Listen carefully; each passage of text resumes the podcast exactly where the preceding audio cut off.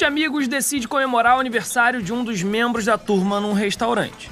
Chegando lá, o cardápio tá num tablet. Eles fazem os pedidos e a ordem chega diretamente na cozinha. Quando o prato fica pronto, o cozinheiro chama o único garçom presente e ele leva a comida até os clientes. O garçom, no caso, gente, é um robô. Não existe nenhuma interação humana entre cozinha e os clientes. E aí, ficção ou realidade? Você já sabe, aqui eu posso explicar. Esse é o programa que fala de ciência de um jeito divertido, descomplicado, sem perder o rigor. A primeira temporada do Talk Show tá no Disney Plus. Já aqui no podcast, toda semana, eu, Alan Rodrigues, monto uma hipótese e, como um cientista, verifico as respostas com os especialistas mais qualificados. Então, eu posso explicar.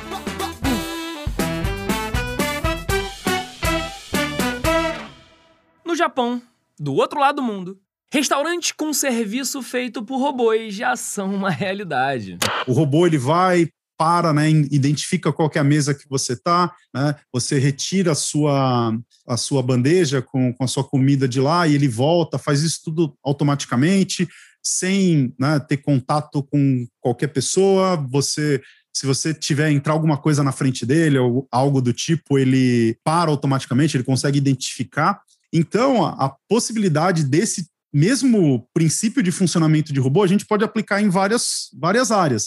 E esse é o Anderson Harayashiki Moreira, que contou aí o que, que ele já viu no Japão. O Anderson é doutor pelo ITA, o Instituto Tecnológico da Aeronáutica, na área de sistemas aeroespaciais e mecatrônica. Hoje, ele é o professor da Escola de Engenharia Mauá.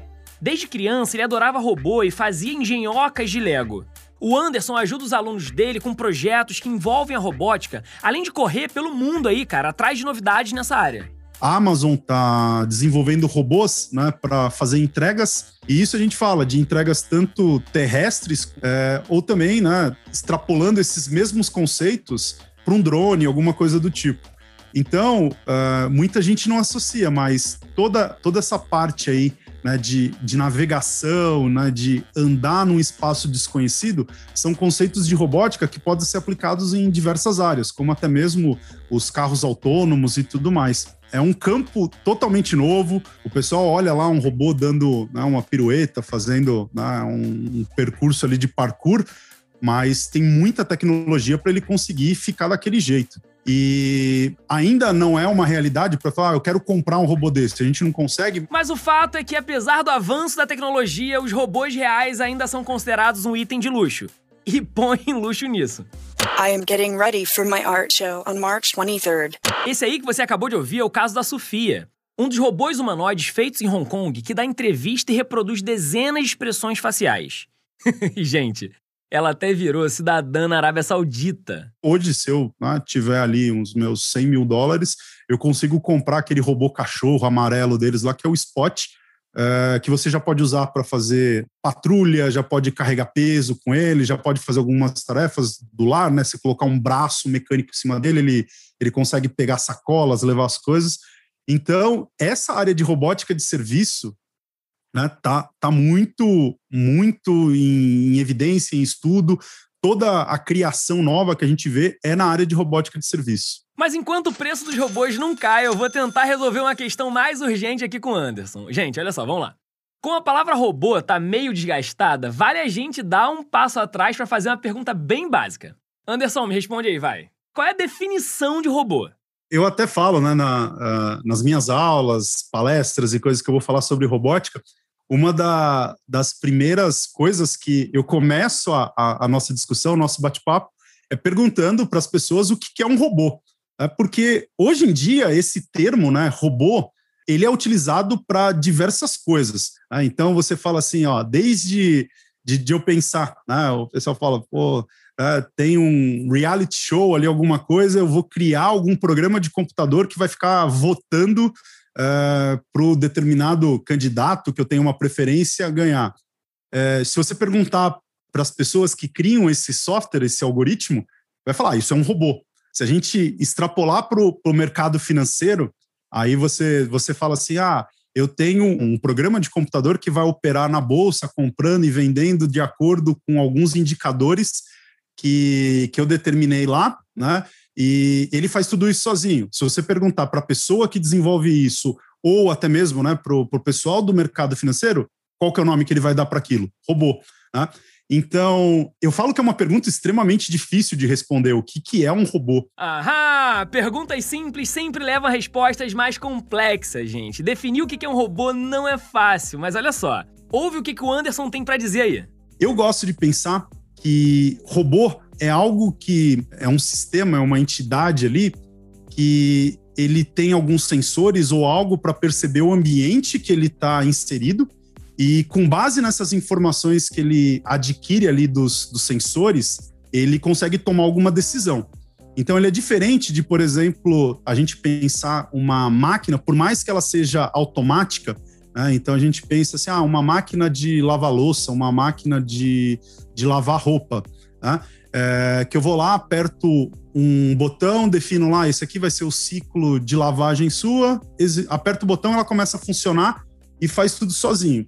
Muita gente vai falar, nossa, isso aí então é um robô. É, eu falo que não, eu, eu não gosto de pensar que aquilo seria um robô. E de maneira geral, se você, é, fora de contexto e tudo mais, você chegar e, e, e, apresentar, ah, eu tenho um equipamento super inovador, é um robô para limpeza de, de roupas, e eu chego e, e mostro uma máquina de lavar roupas tradicional para essa pessoa, ela fala: opa, peraí, eu paguei por um, um robô e você está me entregando uma máquina. Então a gente fala que começa a ter. É, eu tenho equipamentos, máquinas que têm algum comportamento robótico, comportamento autônomo, para definir, para começar a restringir um pouco mais, porque senão, de maneira geral, se a gente né, levar a definição a ferro e a fogo ali, né?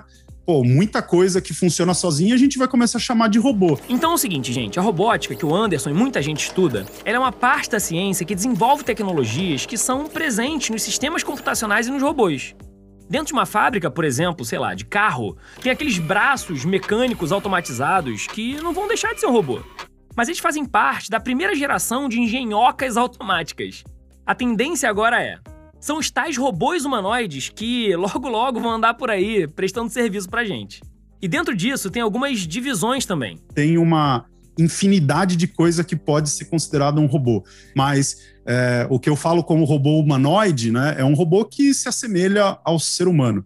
E ali tem duas linhas, né, que o pessoal faz, ah, de construir um robô extremamente fidedigno às características humanas, que existe um problema muito grande associado a isso, que é de você construir um robô que as pessoas vão ter um certo receio. Dá uma impressão daquele né, exterminador do futuro, alguma coisa do tipo. Se você vê alguma coisa que você sabe que não é uma pessoa, que não é um, um, um ser humano, mas com feições extremamente realistas, é, funcionando de maneira automática, então muita gente tem restrição a isso.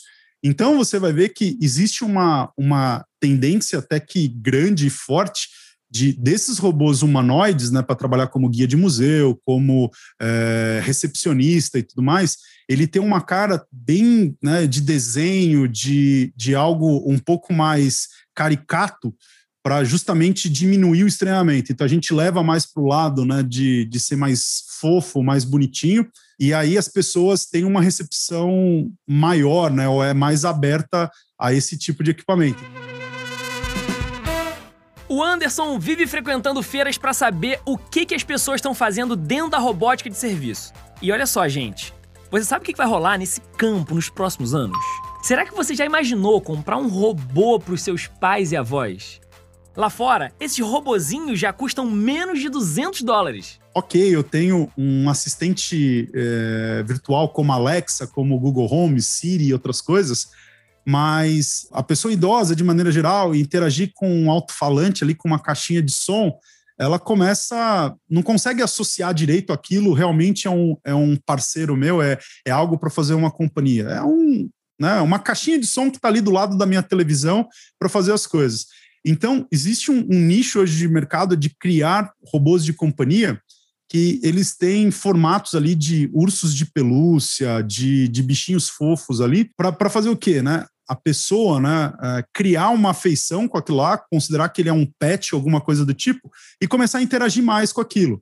Então, esses robôs de companhia aí, no formato de, de bichinhos, né, Hoje eles já conseguem né, definir toda a agenda de remédio, né? Fala assim, opa, né, ó, aconteceu alguma coisa aqui, é, ele tem câmera que eu posso ficar monitorando um ambiente e aí detectar, por exemplo, uma queda de idoso que é um problema muito sério, né? Então você tem um robô ali que está monitorando o espaço, verificando se a pessoa caiu ou não, que tem um botão de emergência, ou até mesmo que você possa, né, por voz mesmo, ativar um serviço médico, né, um SAMU, uma, um corpo de bombeiros, polícia, ou um parente mais próximo, é muito importante. Então, você vê que, que assim, esse conceito né, de robô, hoje a gente está conseguindo estender. Certo, certo. Mas e aquela história do cinema que as coisas tipo Matrix, sei lá, enfim, essas máquinas vão dominar o mundo, subjugar o ser humano e gritar: tá dominado, tá tudo dominado.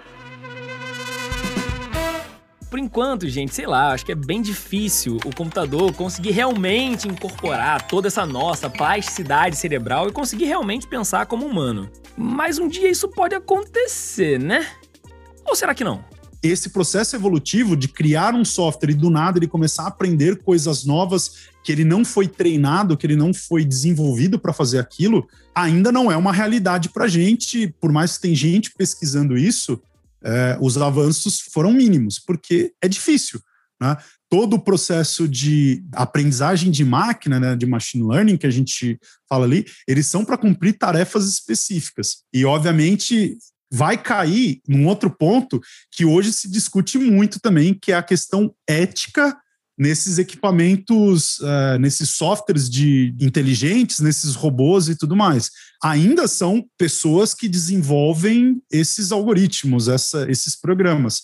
Então, é o caso de, de se colocar né, questões éticas, salvaguardas ali, para evitar problemas futuros. Por isso que existe hoje todo um desenvolvimento, além da parte técnica, mais uma parte né, legislatória ali, né, uma, uma parte né, que as pessoas vão falar, vamos colocar o bom senso é, universal para essas coisas funcionar. Tá aí uma expressão perigosa em se tratando de humanidade, gente. O bom senso.